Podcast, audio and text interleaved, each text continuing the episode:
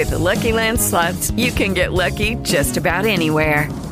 This is your captain speaking. Uh, we've got clear runway and the weather's fine, but we're just going to circle up here a while and uh, get lucky. No, no, nothing like that. It's just these cash prizes add up quick. So I suggest you sit back, keep your tray table upright, and start getting lucky. Play for free at LuckyLandSlots.com. Are you feeling lucky? No purchase necessary. Void where prohibited by law. 18 plus terms and conditions apply. See website for details. Today's episode of the Serial Dynasty is sponsored in part by Audible. Audible is offering Serial Dynasty listeners to download one free audiobook.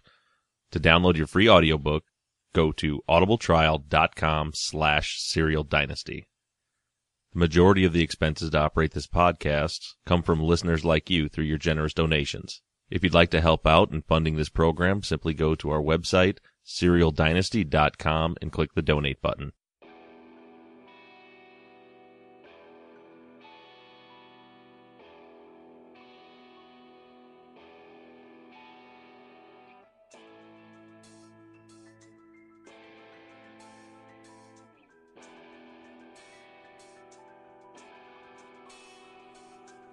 Hello, everybody, and welcome back to the Serial Dynasty.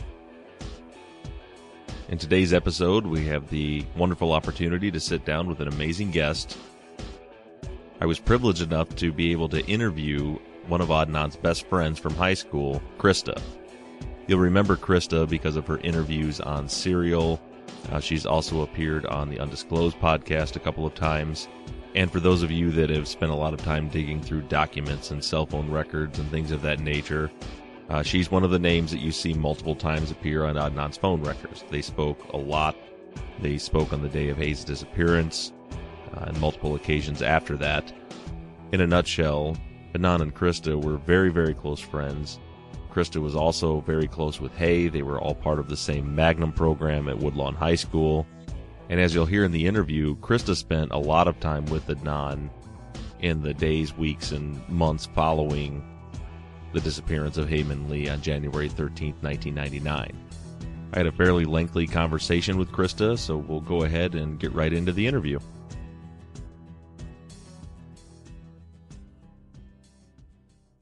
Right, we're here today with Krista. Krista was, as you'll remember from the Serial podcast, um, one of Adnan's close friends, um, and was featured on Serial as well as Undisclosed. And Krista was gracious enough to let me give her a call today for an interview. So, uh, want to say hello to Krista. Hey, Krista, how you doing? I'm good. How about yourself? Oh, I'm doing well. I had a busy week, and I'm glad you took the time to sit down and chat with me today.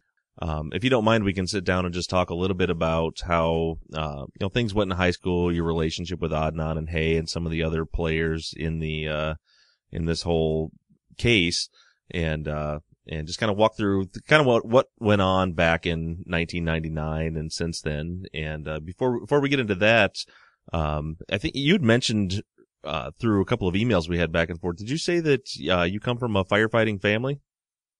Uh, I do. Uh, actually, my dad is a retired firefighter paramedic from Baltimore County. My mom is a firefighter EMT in Baltimore County, and my sister is a FADO EMT with Baltimore County uh, Fire Department.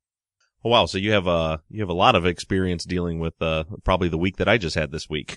Uh, yes, and I actually am the president of our local volunteer fire company that I've been a member at since um, 2000. So I'm pretty heavy in, in the fire department activities.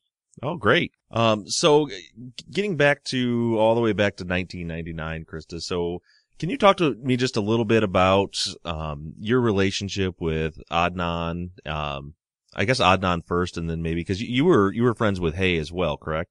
Yes, I was friends with both, um, Hae and Adnan, and I would say pretty much equally. Uh, we were a very close knit group of people, um, all in the magnet program together. So we kind of had all of our classes together. We did our outside activities together. We all hung out after school, at, you know, over the weekend. Um, so we we spent a lot of time together just as a core group of people. So we all got friendly with one another. Okay, you know, you just mentioned something about uh, you guys all hanging out after school and things. You know, that's one of the the questions that I get a lot and I see thrown around a lot. You know, asking about um, Adnan getting a ride from Hae to track practice. Do you recall during that time if that was something that was kind of th- that happened on a regular basis that he would that he would catch a ride either from Hae or anyone else down to the track?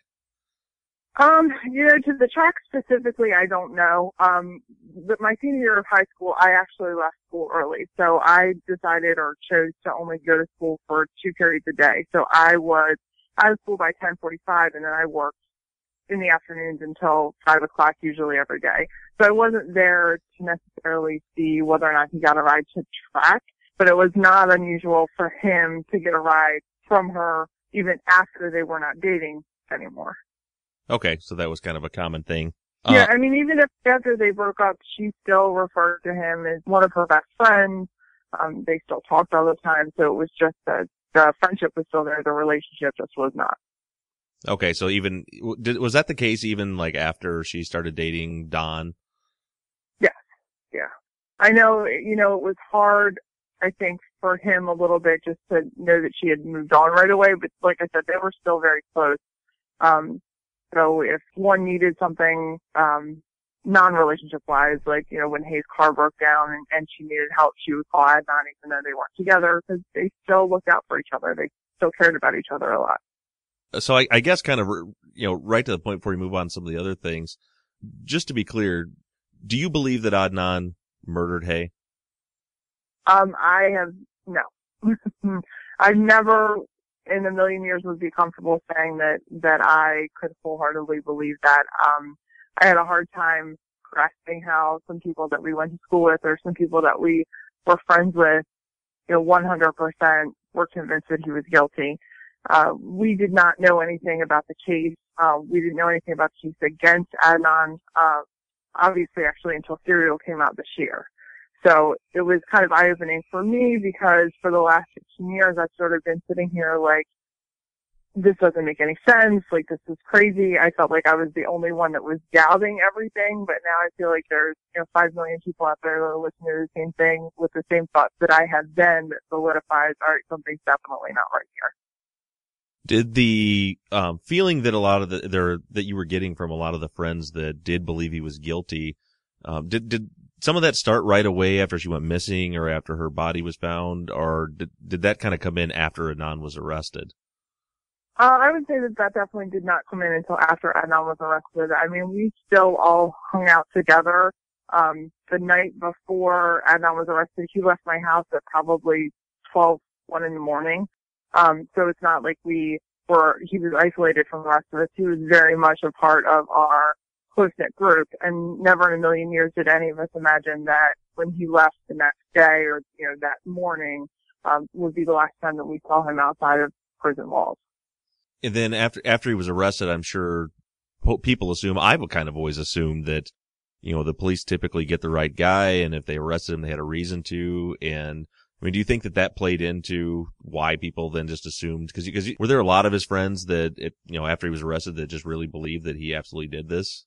Well, like I said, nobody really knew anything, so we, we were naive. We were all 17, you know, just turned 18 years old a lot of people just assumed that if the cops arrested him and he was behind bars, that they had to have had the right guy. They had to have had something on him, but nobody really knew what that something was. Uh, even when it went to trial, um, all witnesses were not allowed back in the courtroom. Moving on from, you know, we mentioned some of the other friends that all, um, you know, once Adnan was arrested, just kind of assumed the police got the right guy. Um, are, are you still in contact with any of those old friends from high school? Um, I still talk to a couple of them. You know, there, there's people that I keep up with every now and again on Facebook. Um, but there are there are quite a few. I'd say probably four or five people from high school that I'm still very close with that we talk on, usually like a weekly basis. Are any of them uh, that you're still in contact with? Any of kind of the, uh, I guess I'd call them the the major players in Serial Undisclosed, like like Aisha, um, Becky, Debbie, any of those people anymore? No, I mean, like I said, not really. I kept up with Aisha, I guess, into college, but you know, everybody sort of went um, to college or schools in different cities when we graduated. So once everybody sort of moved away, we didn't really see each other as much as we used to. Um, the only person I think that Sarah interviewed that I'm still in regular contact with is Laura, and her and I talk on a frequent basis. Okay. Um, was she one of the ones that kind of was convinced that of Adnan's guilt back in you know ninety nine two thousand? Uh, she was, and it's not, I guess, her famous moment, but she was the one I guess everybody knows for her, uh, talking about how there wasn't, uh, payphone at Best Buy because she knows, uh, the layout the from when she used to, exactly. so, uh, is, and from what I remember from, uh, listening to her on Serial, she doesn't seem very convinced at this point that, that he's guilty. No, no, and she's never, you know, she's one of the people that I could always sort of talk to about it because she was never, it made sense to either one of us, really. Okay. And do, am I remembering correctly that, uh, Aisha was somebody that you were pretty close with that you spoke with after some of the interviews? Uh, yes. I mean, well, not my interviews with Sarah, but Aisha and I were very close, um, just, I guess, all through high school. So, Hae was, uh, Aisha's other best friend, I guess, at the time. So we all kind of hung out. It was usually like Aisha, Hae, uh, Becky, me, our friend Lorna, some of the times our friend Sean. So it was like the same five or six people and then a few extras that, that work here every now and again. So that, that all really hung out and were close together. Okay. And, um, I think it was mentioned undisclosed that, um, you had spoke with Aisha after she had interviewed with, uh, the police um, and, and what do you? The day that, sorry, yeah, the day that Hae went, uh, the day that Hae first went missing, you know, I used to, I used to talk on the phone every night, so it wasn't, it wasn't unusual for her to call me or vice versa. And I believe one of us called each other that night, and um, she made mention of the fact that she had heard from Hae's family and that they couldn't locate Hae. Um, from that evening, and that's when I said, okay, well, you know, I don't know, I'm supposed to get a ride from her or whatever. Has anybody checked in with him? Um, but she's the one that I guess I got most of the information from, you know, when she went missing, when her body was found. Um, I talked to her that night as well. So she and I kept in close contact on a regular basis back then. Have you had any contact with her since um, Serial and Undisclosed have kind of brought all this back to life? Um, not necessarily. I did get in touch with her. I know uh, Susan was trying to track her down at one point, so I had kind of just sent her a message saying, "Hey, uh, you know, would you be interested in talking to anybody regarding Adnan's case?" Okay. And that was that was pretty much pretty much it. And I don't know if they have connected at this point yet or not, but I at least put that out there that if she was willing to talk about it, that people were willing to talk to her. Okay. And when you were interviewed, you were only interviewed one time by the police department. Is that right? Uh, the police, yes. I was interviewed the day after, uh, the day after Adnan got arrested. So I guess it was a Monday. He got arrested on early on a Sunday morning. And Monday we went into school, um, and I can remember there was like three of us. I think it was myself, Laura, and I think Becky went down to the principal's office like first thing that we needed to talk to the police because you know, they had the wrong guy. There was no way that Adnan was guilty. And unbeknownst to me, at that point, the police were already looking to talk to me because of the amount of times that my home phone number showed up on Adnan's cell phone records over that just period. Okay, they hadn't made any contact with you prior to that when she was missing or the no. body found anything. No, and actually I believe they finally tracked me down by calling my work uh, when I got in there and they actually came to my place of employment and interviewed me for about an hour and a half. But, uh, it was when Billy Garrett came in, uh, to my office. Okay. Now, in that interview, um, you know, there's been a lot of talk about, you know, on, on my podcast and undisclosed, um, about the methods that the police were using to interview.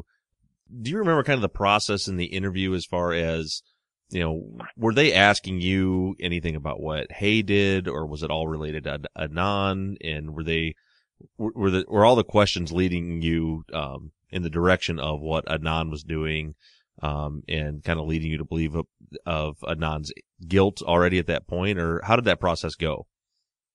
Um, I don't know if they were necessarily leaning towards getting me to try and, and believe he was guilty, but definitely the line of questioning was all related to him. Um, I can remember specifically, like, up to that point, I didn't have any knowledge that he and I had even talked the night that Hae disappeared. I mean, we talked all the time, we talked on a daily basis, but it didn't dawn on me that that would be why that they were looking for me. Um, and they were specifically honed in on that, you know, 538 call that lasted two seconds to find out what was said. And you know, I'm like, I, you know, I wasn't even, I didn't answer the phone. Right. in fact, I can remember, um, saying, I, I remember dialing star 69 because I used to get in trouble for having high phone bills and when I was 18 because I would dial star 69 to see who my, the last caller was. And I actually like had a record of my cell phone for that time period that shows on that day at this time that I used that and then called that on back. So I didn't actually talk to him when he called at that 530, calling me back to hang up on my machine. And I'm sure with as as often as the two of you talked, you probably don't remember that specific conversation. I do remember some some of the conversations from that evening, which I like I said to you before, I don't I don't want to get into too much detail about, you know, what I testified about with that only because with everything going on, I don't know what's going to end up happening. If he is granted a new trial, obviously there's a possibility that I'm going to have to retestify. Just in general during that that time frame, do you remember as far as his tone? Do you do you ever remember getting the feeling from him that something was weird, something was going on, something was up? Not during this, not during the time frame when she was missing. I mean, the only tone um, that that I got after we found out that she was no longer living was more of like sadness. Like I need her to be here in order to get over her. I don't know how I'm going to get past this. Um, and he was really taking a while to process the fact that she wasn't there. Um, I, I'm actually the one that called him to tell him that they found her body and that she was no longer alive. And that was just a really raw conversation that I feel like it probably took until he saw the news the next night and we were sitting there and he literally saw her picture on the five o'clock news that, that her body was found that that's when it clicked and he realized that she wasn't coming back. And you know that that's something that's come up a lot, especially recently. A lot of questions about Adnan's, you know, his tone or his reactions during that phone call, and in the coming days after learning of her death. I mean, I, I guess how would you describe him during that time? Um, well, I guess first of all, the I sort of had to pull out of Aisha the night that it was the night her body was found, or the 10th, which I guess was the day after, technically, once once her body was identified. Um, when I called her that night, I could just tell something was wrong, and I just kept asking her, like, is everything okay? And finally, I just started with a line of questioning: Is have you heard something about Hae? And she said yes, and I said, is she still alive? And she said no. And then I think my next very next question was, has someone told Adnan yet? And she said, no, can you call him? Um, of course, I get off the phone with her because I don't know how he's going to react, but I can remember specifically calling him and he was at home and I'm like, you know, I just need to make sure like you're sitting down and he's like, what's going on? I said, they found his body. She's not alive. And there was literally like dead silence on the other end of the phone. Like he couldn't even speak. And when he finally could talk, he said, is Aisha home? And I said, yes. And she, you know, he said, I'm going to go over there to her house. And of course it was probably 10, 10.30 at night when this happened and we had school the next day. So I actually called Aisha and I said, Adnan's coming to their house. Do you need me to come over there? And, and she said, yeah, I don't know that I can deal with him if he's upset on my own. So I actually, you know, I lived in Randallstown at the time and she lived probably about 15, 20 minutes away from me. And I drove over there to be with both of them. And he just, he was in, in shock is the best way that I can say it. He, he kept saying that, you know, all Korean girls look alike. There's no way they have the right person. Um, he, it went as far as that he actually picked up the phone and called the police station because he wanted to talk to the detective that had interviewed him a few days prior regarding her disappearance to, to let them know that there's no way that she was dead. Um, so it was just very much a, he was numb, if I guess is the best way to describe it. And again, you know, we went through school the next day. We had counselors that were in, in there, and most of us honestly went to school, didn't really hang around and talk to the counselors much, but just kind of left to be with each other because that's what we needed at that point.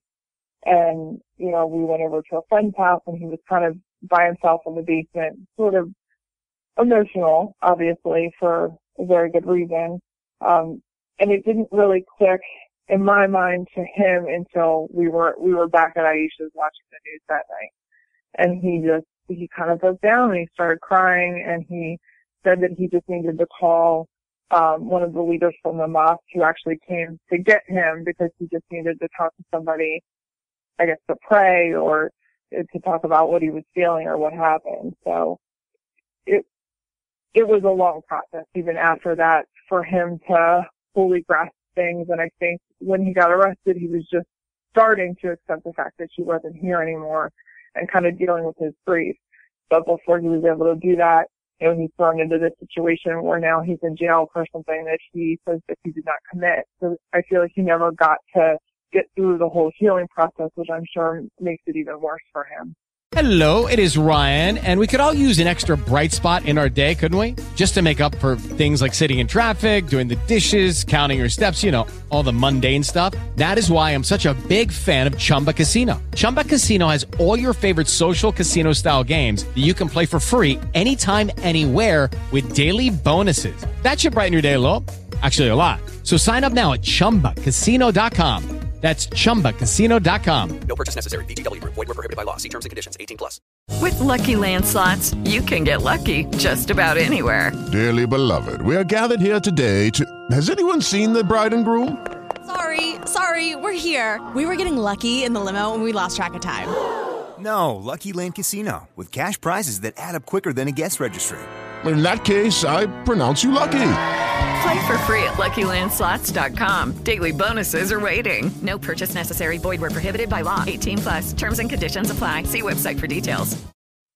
From the way I understand their relationship, um, they were, you know, they had a romantic relationship, but they were sounds like they were best friends. I mean, they were they were Right.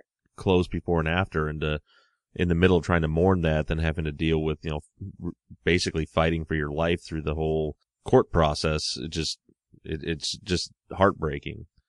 Um, now, did you? And, and I and I understand, you know, you're not a an, an expert or any or anything in this, but just from you knowing your friend, did you take, or in your opinion, um, his reactions during that time? Did did you did you see them as being genuine? Absolutely. There, I mean, there was never a question in my mind that he was being genuine about, you know, the way he was reacting, the way he was feeling, the way he was talking. And, you know, he's, he's a typical teenage guy where he would kind of convey his feelings to some people, but other people, you know, he was a little bit more guarded because he didn't want to be judged for being a guy and being emotional. Um, but I feel like he and I had a pretty open relationship with, you know, discussing our feelings because you know, we were just close like that. So I don't think that there would have ever been a reason for him to pretend or to not be honest with me about anything. I mean, I literally talk to him all the time. Yeah, and, and that that was, I guess, one of the one of the biggest reasons that I, you know, that I want to talk to you and hear, you know, hear from you in your in your own voice because you, know, you don't have to be an expert in psychoanalyzing people. If you know someone and they're your friend, you know when something's not right. You know when something's. I I think about like the guys at the firehouse. You know, we're we're like a family, and I can tell when one of my guys walks through the doors in ten seconds that something's wrong, something's happened. They're upset, they're mad, there's something.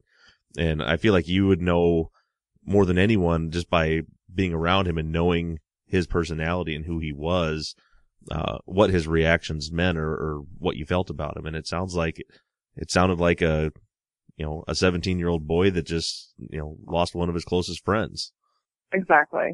I mean, you know, I, I guess for me, it's around that time I kind of took, I, I guess you would call it like a motherly role among our friends and that, you know, I was always checking up on everybody to make sure that they were doing okay, that they didn't need anything because, you know, it, it affected a lot of people in different ways and it was, it kind of made us grow up. Like we didn't have a choice when we were seniors in high school. It was like, all right, this is real adult stuff that we have to deal with now and we have to figure out how to live life beyond this. And it's not supposed to happen to kids our age and it's not supposed to happen when you're in high school. Um, but it did and we had to figure out a way to deal with our emotions as well as dealing with everyone else's at the same time. It's just amazing that you guys had such a such a tight group and that you were all able to be there for you, Right. that you were all able to be there for each other. You know, as as far as all the different friends go that you were uh, had relationships that you were friends with in that magnet group, um, were you close with Stephanie as well? Um, I was not. She, she was closer with, um, Laura, who, like I said, I'm still pretty good friends with today. Um, but she, you know, Stephanie was very athletic. She was very into sports. Um, you know, she was very popular. And it's not that we weren't friendly with each other. It's, she's just not somebody that I hung out with outside of school on a regular basis. You know, if we had a big party to go to or, you know, whatever, yes, she was there, but it wasn't somebody, if we had four or five people and we were all going to the movies, definitely usually wasn't one of them. Okay, and so then in the kind of aftermath of uh, finding out about Hae's passing, uh, she wasn't one of the people that were part of that group when you guys were all kind of meeting and kind of consoling each other. She was there the night that we found out about Hae not being alive anymore at Aisha's house. Actually, as I pulled up, um, Stephanie did as well at the same time, and that was because I had not called her, and they were they were pretty close in high school as well. And you said you didn't know Stephanie real well, so you know I guess comparing her reaction to her her normal reaction to things would have been a little tougher for you. I mean, was I mean, she was very close to Hae, correct? Um, I mean, I wouldn't say that they were really close, but they were friendly with one another. Again, you know, I don't know that they hung out outside of, you know, after Hae and Adnan broke up. I'm, I'm not really sure. I'll be honest with you. Hae was pretty committed at that point in her life to, you know, she worked a lot because she was trying to have her act together to be able to get money, stay focused on college and that sort of thing. So she, she did work a lot. She, when she did have time for friends, you know, like I said, she was usually with Aisha. I think you know, just a few days before she disappeared, she, Aisha was at my house and she like randomly showed up for dinner, but that was the kind of friendship we had. Like, kind of the door's always open. So if you're in the area, you come by. Our, my mother and father, as well as Aisha's parents, were always really welcoming. Um, we kind of had that, that hangout houses, if you will, that, you know, if everybody needed a place to go, it was safe to go there. And, um, you know, our parents would make sure we were taken care of. So other than, um, that night, did you spend much time with Stephanie, um, you know, in the, in the next, you know, month or so after that or, you know, in the. Not, yeah, not outside of school. Okay. I guess what I'm getting at is I'm just trying to draw out any little bit about Stephanie because I feel like I just don't know anything about her. Um, you know, like can you can you speak at all as far as your impression of her reaction during that time? Was Jay ever around uh, during any of those times when you saw her? Of course, you said you only saw her at school, so probably not. But I mean, the one thing that I will say, Stephanie was always, always friendly, always athletic, very popular, very pretty, um, always nice to everybody. And I think what people tend to forget, you know, they look at it from an entertainment value, and this was a really, really shitty time in our lives. Um, you know, one of our friends got murdered. A lot of people didn't know how to deal with it. Some people stayed introverted. Some people wanted to talk about it. And honestly, for Serial to come up and dredging this up, you know, 15, 16 years later, it's been rough on a lot of people. And, you know, I haven't talked to Stephanie, but I would imagine I have friends that I went to high school with that have, you know, had reoccurring nightmares that started again about Hae's death and his disappearance. And it really kind of screwed with people. So I don't think, I think people sometimes take it as, a, oh, Stephanie's got something to hide. I don't think that's it at all. I think that Stephanie is an adult now. She's moved on with her life. Like this was a really crappy thing that happened. And she's in a different place now, obviously, as all of us are. So she feels like she doesn't have to talk about it. And I can completely respect that because it was a rough time. Yeah. And, and if I remember from hearing some of the interviews, cause it, it you're right. It is, it is so easy to get lost in all this and forget about the fact that we're talking to, or that we're talking about real people. Um, and I remember, and maybe it was, uh, Lauren on the serial podcast that mentioned that, um, that Stephanie, it's not just that when all this came back out, Stephanie's like in hiding, you know, her friends said, a lot of her fr- friends had said that she just, that was her method of coping, that she just, she didn't want to talk about it. She was just kind of shut down about it. And that's, you know, and, and, in conversations I've had in emails back and forth with people that are kind of asking about that. It's just that everybody grieves in their own way, you know, and we all kind of think that everyone should grieve the same way we do. Um, and, and I've, I've seen it, especially in the line of work that I'm in. Um, you know, some people want to talk and they'll talk your ear out. Some people don't want to talk. So, you know, I personally don't think, um, Stephanie's hiding anything or anything like that. You know, it's, of course, people want to hear from her because she had the connection with Jay and everybody kind of wants to know what, what was, uh, or very much wants to know what was going on with Jay. But I totally understand the fact that she doesn't want to talk. Like you said, it was a, it was a terrible time in your life. and and especially with her, you know, her boyfriend being kind of stuck right in the middle of it, right in the middle of her senior year when she's getting ready to graduate and start her adult life. I can only imagine what a horrible experience that was for her. And as it was with everybody, the last thing that any of us wanted to do, you know, obviously this happened know, the middle of our senior year of high school, so a lot of us had to come back and take days off from college to testify in the trial. Uh, because, you know, it was, it was kind of like we're trying to move on with our adult lives a little bit and, and stay focused on school and this new chapter in our lives, but we kept having to revisit the past, I guess, which it was needed for the trial. And in the end, I don't know that it really was effective because clearly from what we've seen, just the, the amount of stuff that Rabia and Susan and Colin have uncovered about the, I guess, lack of information that was shared with Adnan's attorneys, I kind of feel like it was all, all in vain at this point. Um, even our testimonies, because had, had things went a different way, I think it would have had a very different outcome.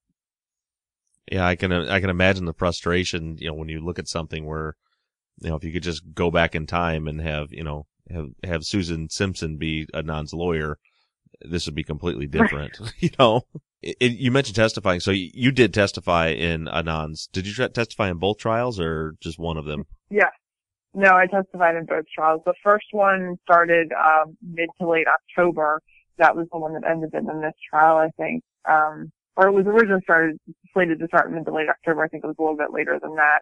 And then I got called um, the second trial as well. And uh, ironically, the some of the testimony or the line of questioning matched, but some of them did not.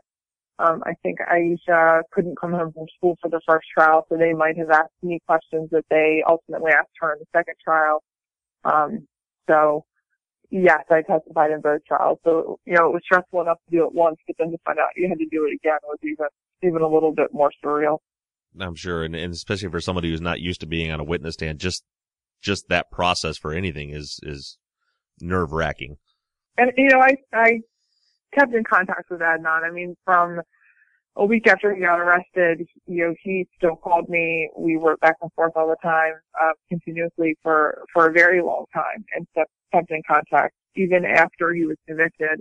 And the first time I, I ever saw him after he got arrested was right before I took the stand at the first trial because I was, they were coming back from lunch. So I was waiting outside to go in and they brought him around in shackles and that was just a real like, I guess a real moment for me because I knew that he was in jail, but you know, just to see it like that, it was a little, little more real.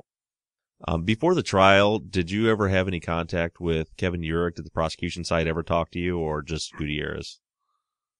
Um, has never spoke with me. I never heard from anybody on Adnan's defense team whatsoever. Um, I did not even talk to Kevin Urick because I can, I could remember going into the whole process feeling kind of lost because nobody directed me on, you know, what I needed to do. Um, I did have somebody that went to, uh, my church that was an attorney, uh, who is now a judge in Baltimore City.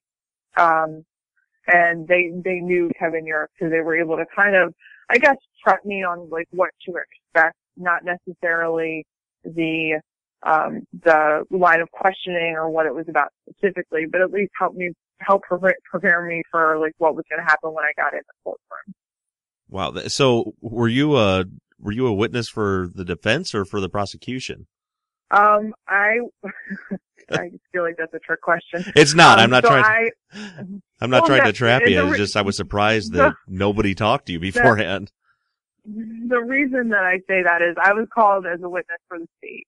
Um, but evidently, in, you know, in talking to Susan, I think she covered that at some point on, uh, or in a blog or on the, on the Disclosed podcast that, um, come to find out I was supposed to be a witness for the defense, but I was never contacted by the defense.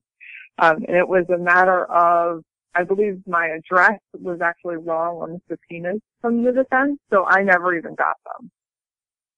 Wow, that's that's a, a smack my head moment. I can't like it's unbelievable Right. to me because you know for you to be from the little bit of conversation that you had with the police for the state to call you as their witness just seems odd, and then for them to call you and not talk to you and I mean, I've testified in a lot of trials and I've always, you know, had prep from the, you know, not necessarily as far as what to say, but just kind of, you know, what materials you need or what we're going to discuss or things like that.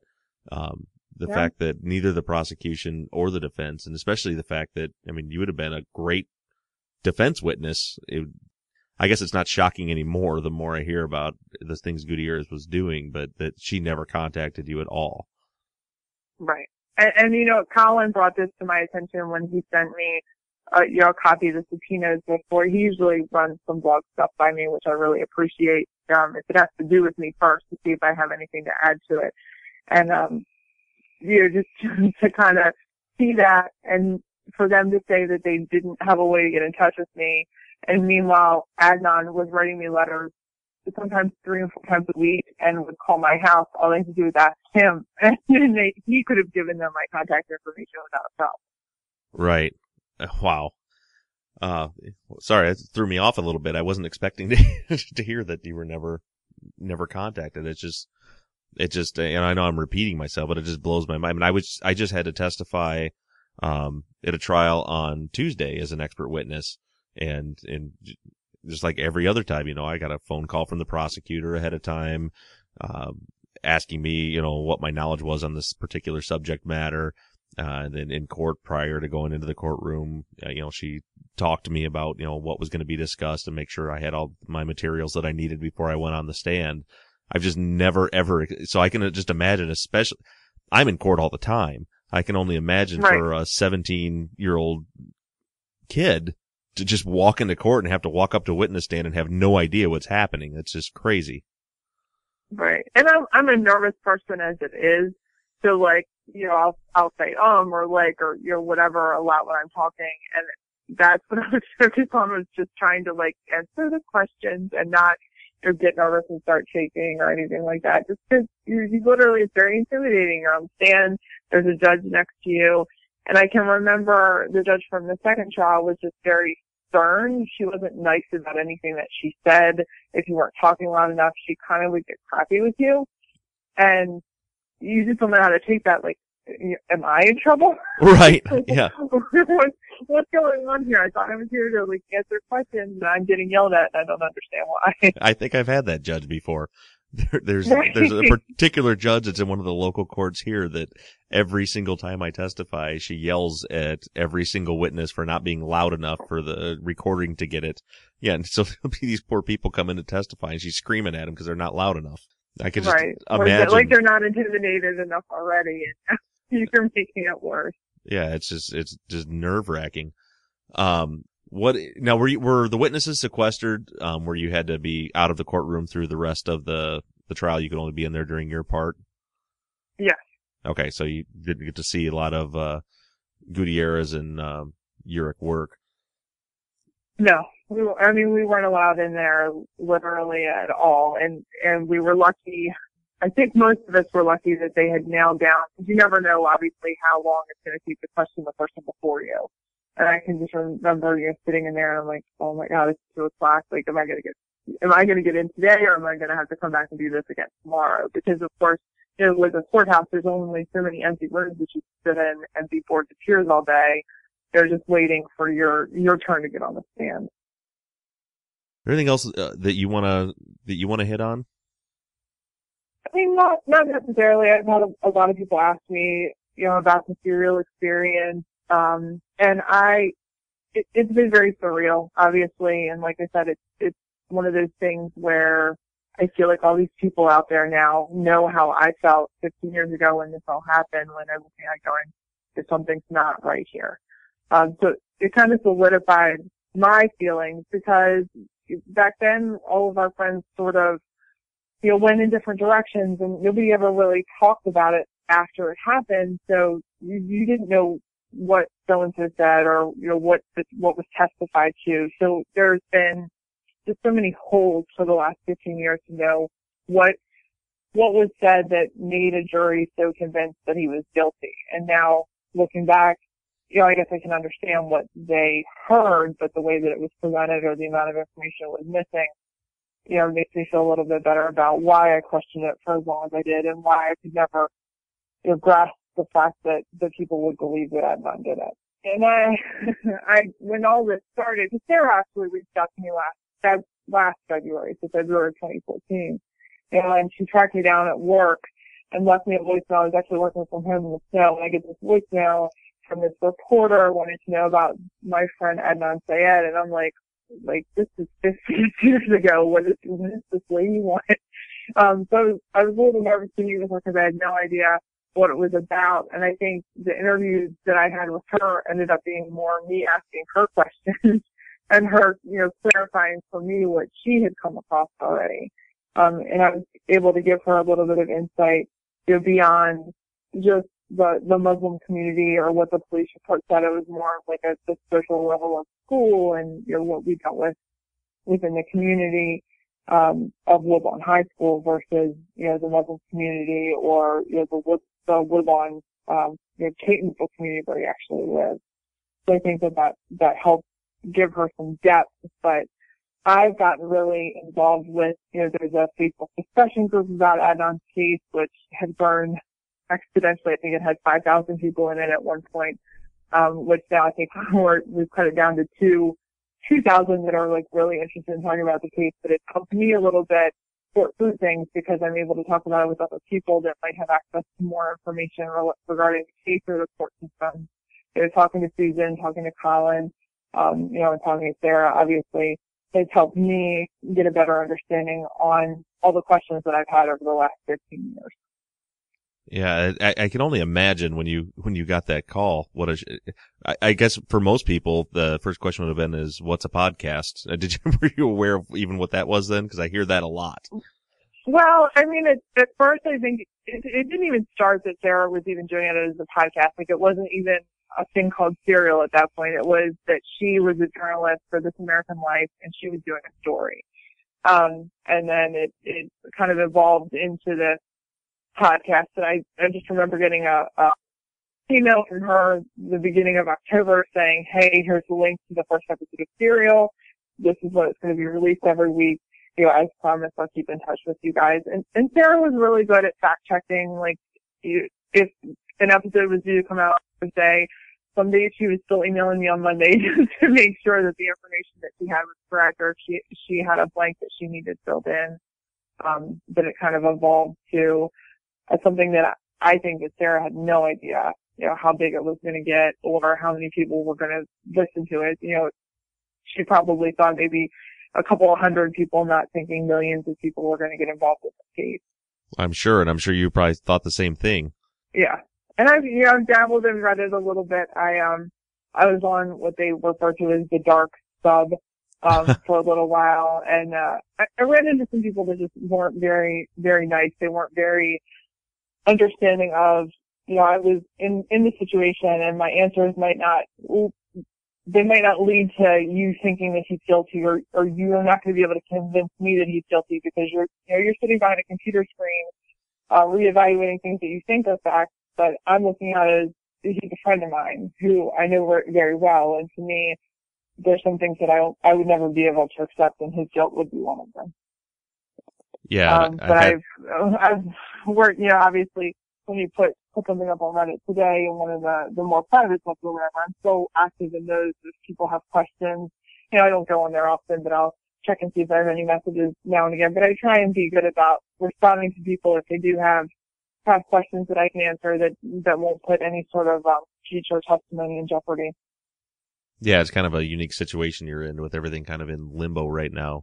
And I've had some of those same experiences with, you know, in, in, in Reddit can be, you know, I found that it can be a great tool because there's a lot of, uh, intelligent people on there with a lot of good things to say, but it's like, my goodness, you have to, you have to filter through 300 comments and, you know, 200 of them are people that are, like you said, they're just not very nice and they're just arguing with each other. Um, so it's, it's, uh, right. it's tough to filter through all of that. So with LuckyLand Slots, you can get lucky just about anywhere. Dearly beloved, we are gathered here today to, has anyone seen the bride and groom? Sorry, sorry, we're here. We were getting lucky in the limo and we lost track of time. No, Lucky Land Casino, with cash prizes that add up quicker than a guest registry. In that case, I pronounce you lucky. Play for free at LuckyLandSlots.com. Daily bonuses are waiting. No purchase necessary. Void were prohibited by law. 18 plus. Terms and conditions apply. See website for details. Get ahead of the postage rate increases this year with Stamps.com. It's like your own personal post office. Sign up with promo code PROGRAM for a four-week trial, plus free postage and a free digital scale. No long-term commitments or contracts. That's Stamps.com. Code PROGRAM. Um, I, I remember another question that I wanted to ask you. Since Adnan has has went to prison, have you seen him or spoken with him since he's been in actual prison? Um, yeah, he and I kept in, in actually, ironically, um, regular contact. He and I spoke all the time, probably till about 2005. Um, and that was the point in time where I actually got rid of my landline and had only had a cell phone. And at that point, um, it was collect calls and you couldn't do collect calls to cell phones. Um, so he and I kind of stopped communicating by phone then. And I went to visit him in jail, uh, at Jessup. I don't even know how many times, probably uh, somewhere between five and ten. Um, and, you know, my sister would, Katie would go with me, um, or my best friend Alexis would go with me. And, you know, he just added to visiting list so that I wouldn't be bored on the drive up there or whatever. Um, and, you know, they both knew him. So I have gone to prison to see him post conviction. Um, and to me, you know, he still has that. He's not any different than the day before he was arrested, except, you know, if I hug him more than once, then I get yelled at by the, the guard in, in jail.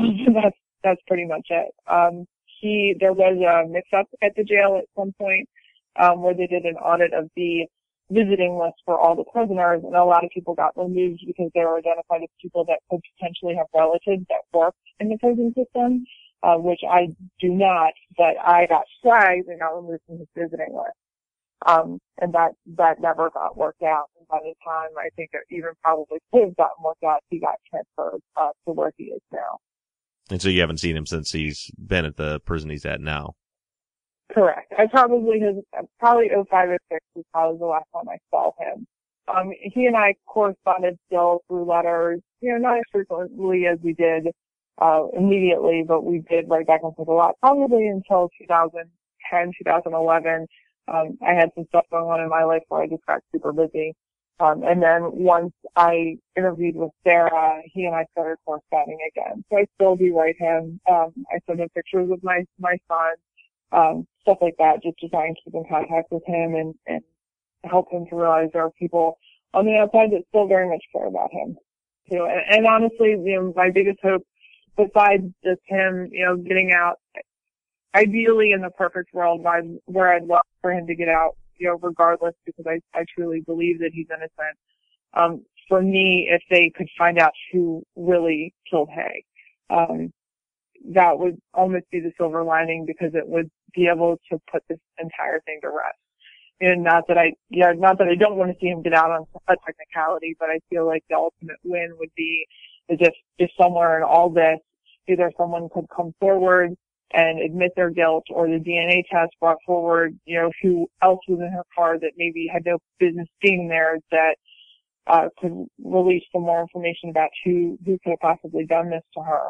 Uh, and, and that's what my ultimate hope is. I know it, it's a long shot, but I, you know, I keep my fingers crossed every day that that's going to happen. You know, me too. And, and, and I'm sure I'm, and maybe I'm overly optimistic about it, but you know, the, the reason I keep driving forward with this podcast, you know, it's, and it's, and it's evolved a long ways since, you know, we started it, you know, over, over two and a half months ago, um, from just kind of a place to get our ideas out to really being on a mission to find the killer. And I just, for some reason, I just feel in my gut that we're going to get there, that we're going, you know, there's someone out there that knows what happened and there's just got to be a way to reach them. And then of course there's the DNA evidence and, and all of that out there. I just, but, um, I'm with you. I, I, I, hope and pray and, and, and I truly believe that, that we're going to find out who did this. And I think what resonated with me uh, most out of the whole serial, the whole 12 episodes was in the last podcast when, when Sarah was talking to Adnan about his case and you, you just hear the, the emotion in his voice, which to me, it sounded like he was on the verge of tears when talking about the DNA evidence that he has nothing to be afraid of, that he wants them to test everything that he possibly, you know, they possibly could. And had he known about this 15 years ago, I think things could have been completely different than they are right now. It would be a different world, I think, right now for a lot of people if things had been done differently in 15 years ago. Absolutely. Well, Krista, I really, really appreciate you calling in, and it's been really cool to talk to you. And um, anytime you need anything or you you have something you want to talk about, please feel free to get in touch with me again. I'm sure my I know myself, and I'm sure all of my listeners would love to hear from you another time, uh, somewhere as we continue on with this and move on down the road. Absolutely, and you know, I, my Facebook is private, but my Twitter uh, is definitely not. So if anybody sends me a message or has a question, if it's something that I'm comfortable asking or answering, I definitely will. Um, you know, people have asked me questions that I'm not comfortable answering, and I, I will be 100% upfront and honest that I'm not okay with that, or I have no idea because I don't, I don't like speculating about other people. I don't like speculating about what could have happened, but you know, I have had some people email me with some some off the wall theories that you know I can just say no, I that definitely didn't happen. yeah, you should see my email box. right, I'm sure yours is quite interesting. yeah. um, uh, do you want to give out your Twitter handle? Um, it, so I've had the same Twitter handle since I bought my first brand new car, which was a Jeep Wrangler. um, so my Twitter handle is Jeep, the letter R, the number four, and C-H-C-K-S. So Jeeps are for chicks. nice. I like it. um, all right. Well, if anybody wants to get a hold of Krista or ask her any questions, you can always tweet her uh, at that handle, which is at Jeeps R4 Chicks. Did I get that right? Yeah. It just doesn't have the I in chicks, but yeah. Okay. Sounds good. And thank you very much, Krista, for calling in again. And I really appreciate it. And uh, hopefully we'll be in contact again uh, going down the road. All right. Well, thanks for contacting me. All right. Take care, Krista. Thank you. All right. Have a good night. You too. Bye. Bye.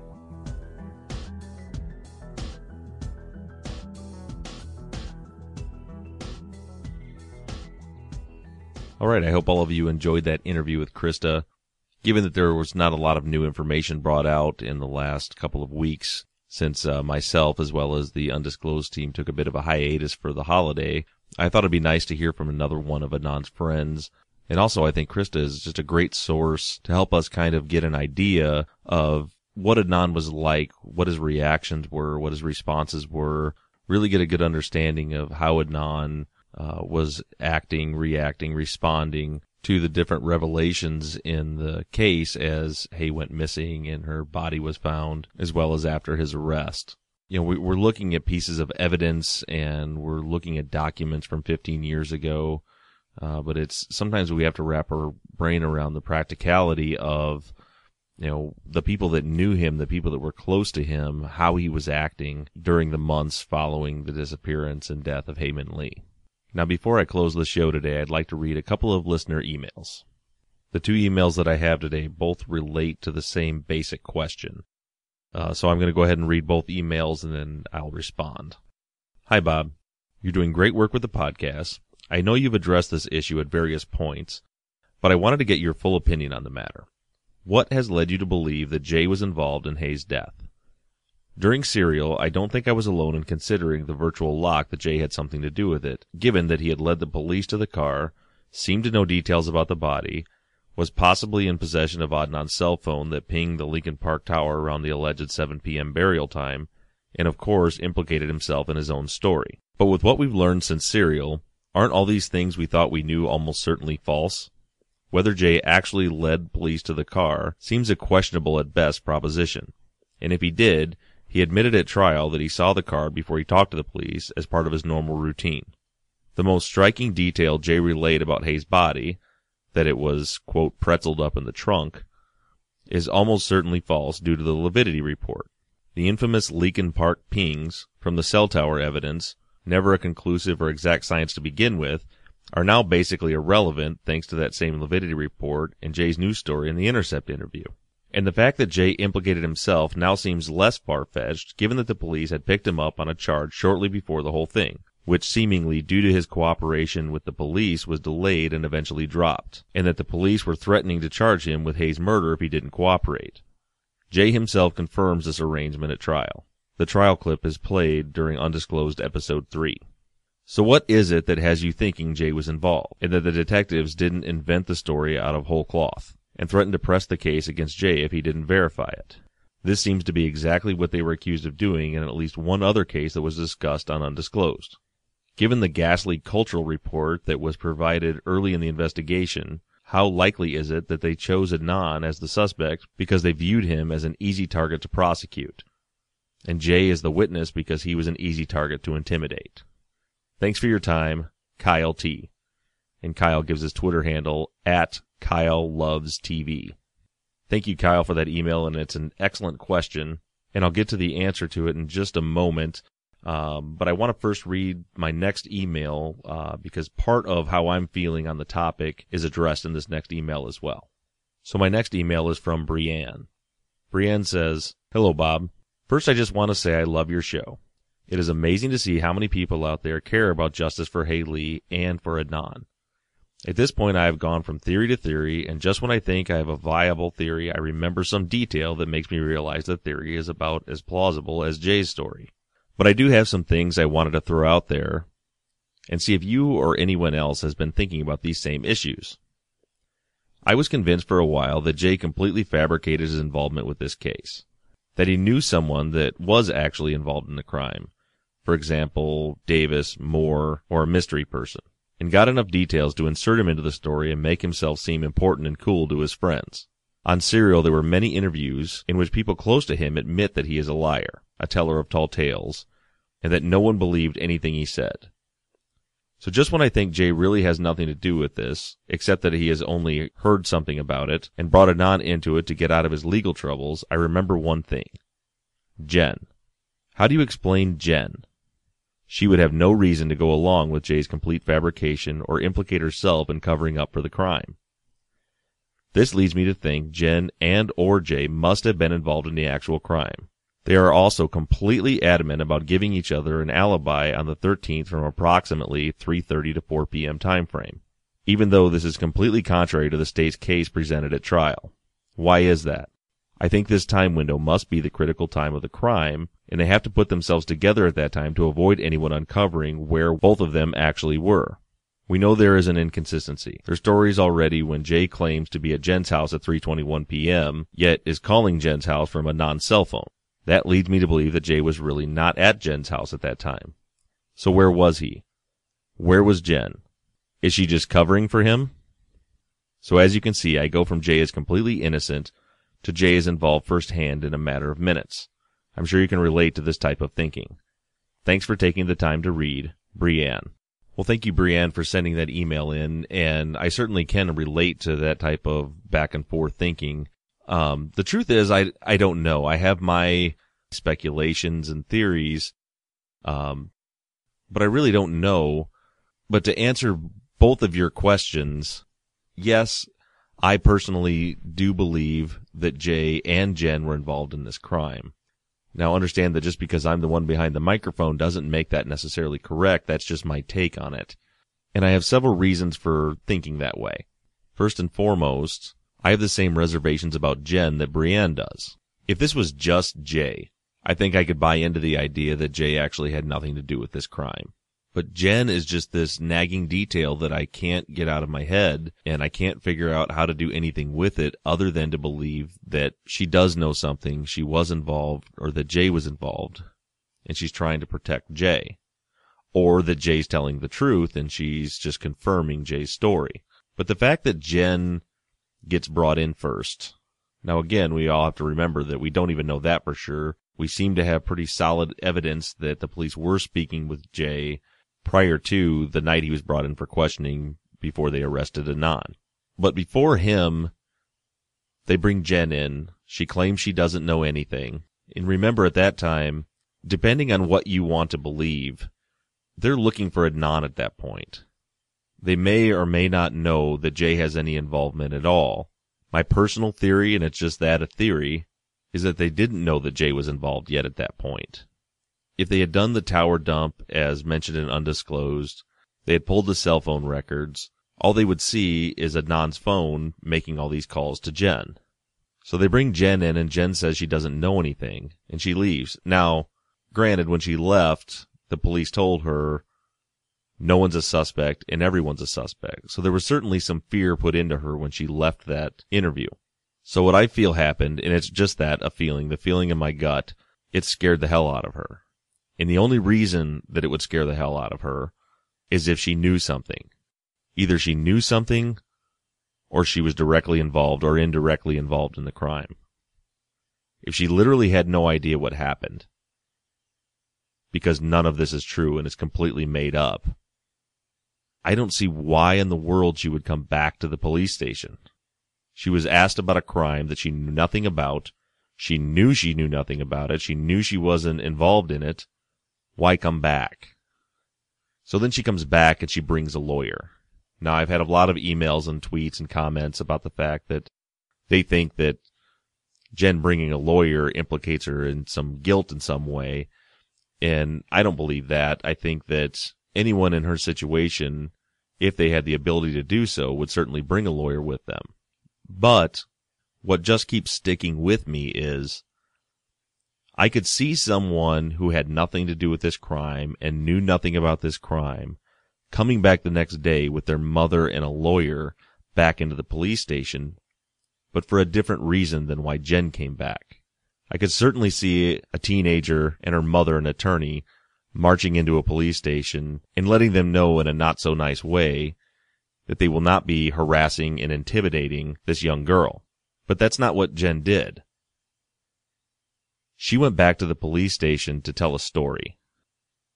She went back with her attorney and her mother and spilled the beans about Jay having a non cell phone, about the fact that Adnan committed the crime and Jay helped. And remember, she didn't say she saw any of this. All she said is that that's what Jay told her. So I still wrestle with the idea that it's possible that Jen believes Adnan did it, and she believes that Jay helped out with it, but really had no involvement in the crime at all, and is simply basing those thoughts in that testimony on what Jay told her. And as we know and we've heard time and time again, Jay lies. So I don't think that's something that we can just throw out. It's a viable theory in my mind that she went in there thinking she was telling the truth because that's what Jay told her. But as we consider her statement further, remember that she implicated herself in helping to destroy and hide the evidence and conceal this crime, which is a huge crime in and of itself. So if we're led to believe that Jen's sole intention was to go into the police station and snitch on Adnan and or Jay, why implicate yourself if you had no involvement? There's no purpose there. Or at least I can't see a purpose there. And maybe someone more intelligent than me can see it, but I just don't see it. If we're to believe that Jen literally had nothing to do with this crime, knew nothing about it, the police had nothing hanging over her head, and she went in to fabricate some story, or to retell a story that was created out of cloth from the police, why implicate herself? I just can't bring myself to believe that she would do that. It would have been easy enough to say, okay, it was Jay calling me that day. Jay had a non-cell phone.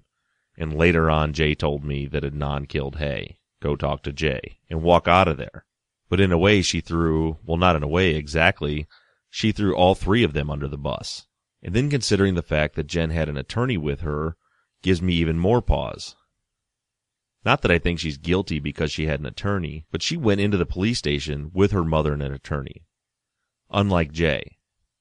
She had protection. She had someone there letting her know what her rights were. She had someone there making sure that she wasn't bullied or coerced.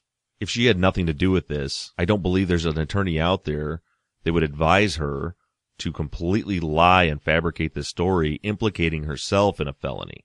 So that's my basic reasoning for why I believe Jen is involved in at least some way. Now that could mean a couple of things.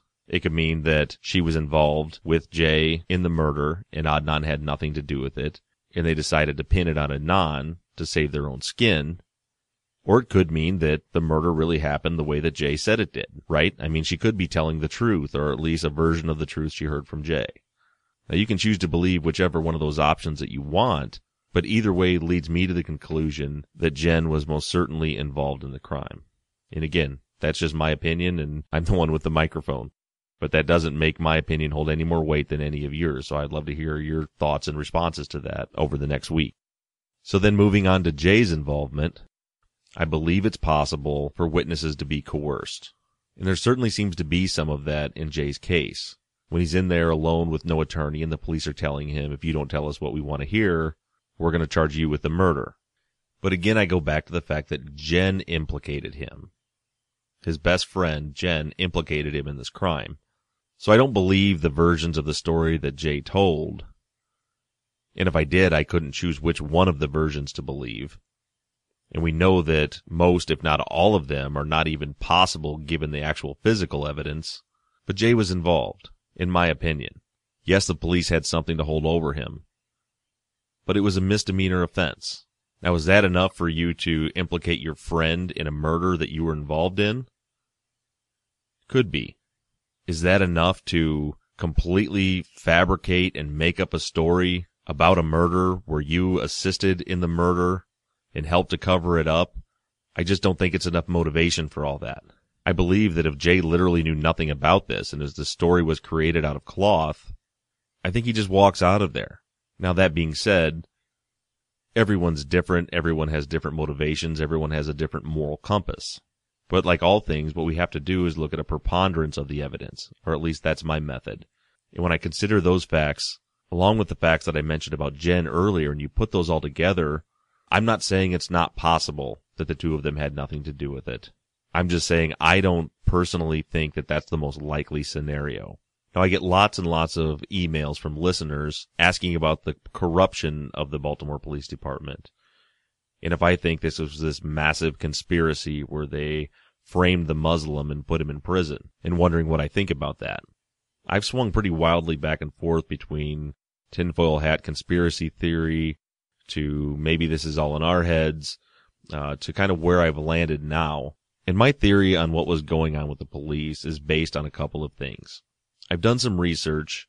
I've been in contact through email with a Baltimore City police officer who wants to remain anonymous and does not want to come on the show, but he's been able to shed a little bit of light as far as generalities are concerned about how detective work works in the Baltimore Police Department. And he had given me a lot of the same information that I got from Michael Wood in my email interview with him.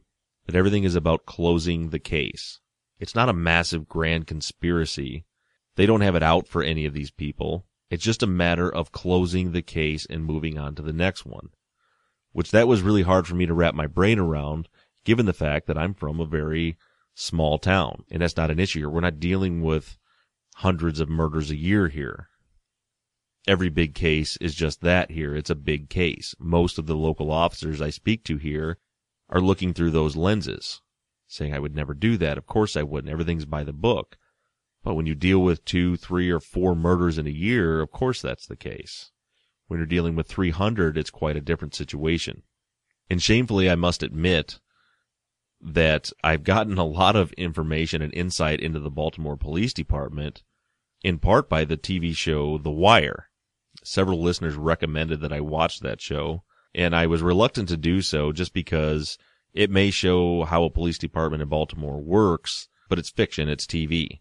However, after discussing it with this Baltimore City cop, from what he's saying, it's pretty accurate. That's pretty close to the way things work. Um, and then after the email interview with Michael Wood, and I kind of compared what he had responded to my questions to the show The Wire, and I see the same similarities. They're closing cases. They're cutting corners they're doing whatever they have to do to close cases. So based on that information, couple of conversations with Baltimore City cops and watching a TV detective show, which I'm sure all you are realizing right now makes me the expert, um, giving that information, what I think happened was just, I don't think there was a grand conspiracy. I think that this was one more murder added to a huge caseload for Ritz and MacGillivary. There's pressure from all these murders to get them closed, to get those clearance rates up to get the cases shut down and move to the next one. I think that this case had a little more pressure than most cases, given the fact that Jada Lambert was murdered just nine months prior, another 18 year old Woodlawn student strangled dumped in a park. I think that the brass and the DA were breathing down the throats of these detectives to get this thing closed. I don't think that they looked through the yearbook and picked out a Muslim and went after them because they wanted to charge a Muslim. I don't think that's what happened at all. I think that they were looking for leads and they had none. Now, typical suspects in this type of case, of course, are going to be the boyfriend, ex-boyfriend. They quickly looked into both and they didn't find anything, which coincidentally is part of the reasons I believe so strongly in Adnan's innocence at this point is through their initial investigation. They weren't finding anything that was giving them any reason to bring Adnan in. They weren't finding evidence. The initial interviews that they did did not implicate Adnan. But somewhere along the lines, someone said you should check out Adnan. Now, whether that's the anonymous phone call or whether that's Hae-Min Lee's family, from what I understand, the cultural consultant uh, was actually contacted by Hae's family, so it's possible Hae's family thought Adnan maybe had something to do with it. I don't know. But I think what happened was they were grasping at straws to try to find a suspect, to charge somebody with this murder. I personally believe that Ritz and MacGillivary believed that Adnan was guilty, or they wanted to believe that he was guilty. I don't believe that it was a quote frame job on Adnan. And I know we're splitting hairs here and it's, it is a subtle difference between the two, but I think at some point they were at least suspicious. They believed he's suspect number one. They think he's a good suspect. And so they started honing in on him. They were looking for evidence. They were cutting corners. They were trying to find anything that they could use to give him a charge. But you'll notice he wasn't brought in. It's almost three weeks after Hae's body was found before they finally brought him in. He wasn't put into an interrogation room, nothing like that. I believe they really had nothing until they decided to contact Jen based on the cell phone records they had pulled. And they absolutely pulled those cell phone records because they already had their mind made up Adnan did it, even though they didn't have any evidence. And all of a sudden, Jen gives them a Adnan on a silver platter. And I think in the detective's mind, Jay is peripheral to this. See, they've already been working on building a case for Adnan. They're one step closer to closing this one, to filing a charge. So Jen says it wasn't Adnan calling me, it was Jay, but Jay saying that Adnan's the one that actually killed her. Bingo. They'd already been working on building a case against Adnan. Jay comes in. He starts to try to lie his way out of it, as he always does. And when he realizes that it's very possible that he's going to get charged with this, he points the finger at Adnan. Now you can believe that he snitched on Adnan or that Adnan was a patsy. But in this discussion, we're wondering what was going on with the police. And I really believe that that's how it went down. When Jay flipped on Adnan, of course the police were going to run with it and they're going to keep building their case and they're going to keep Jay in that room and they're going to offer him whatever they have to offer him to help them manipulate this timeline to close this case. Now, do I think somewhere along the lines, Ritz and MacGillivary realize that it's very possible Adnan didn't do this?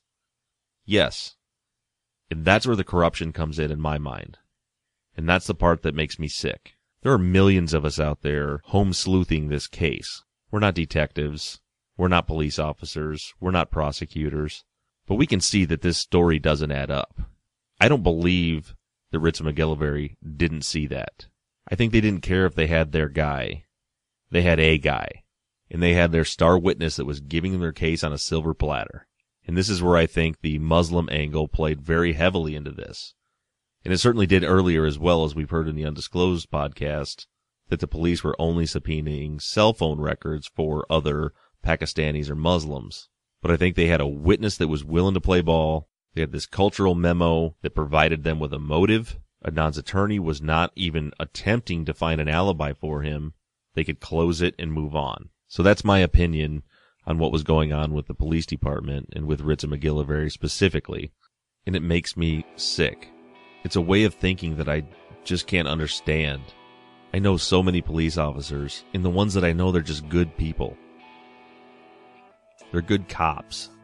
I understand that they're in a different culture in Baltimore than they are here in small town Michigan. But damn it, these are people's lives.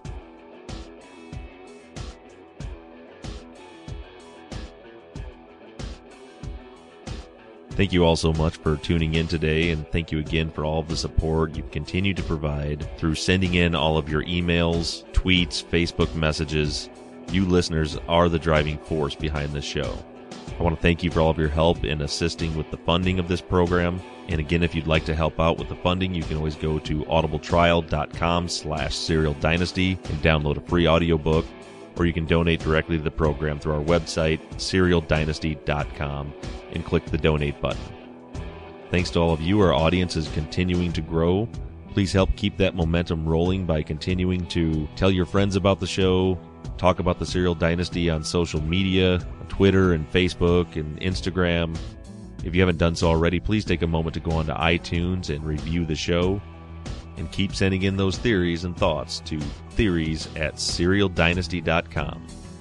And as always, you can always get a hold of me on Twitter at Serial Dynasty. Special thanks to Johnny Rose of Slightly Subversive Music, who created the music for the show, and also to listener Tate, who created our new logo. Don't forget tomorrow night to download the new Undisclosed episode number 7. I want to thank you one more time for listening and contributing, and until next week, this has been the Serial Dynasty.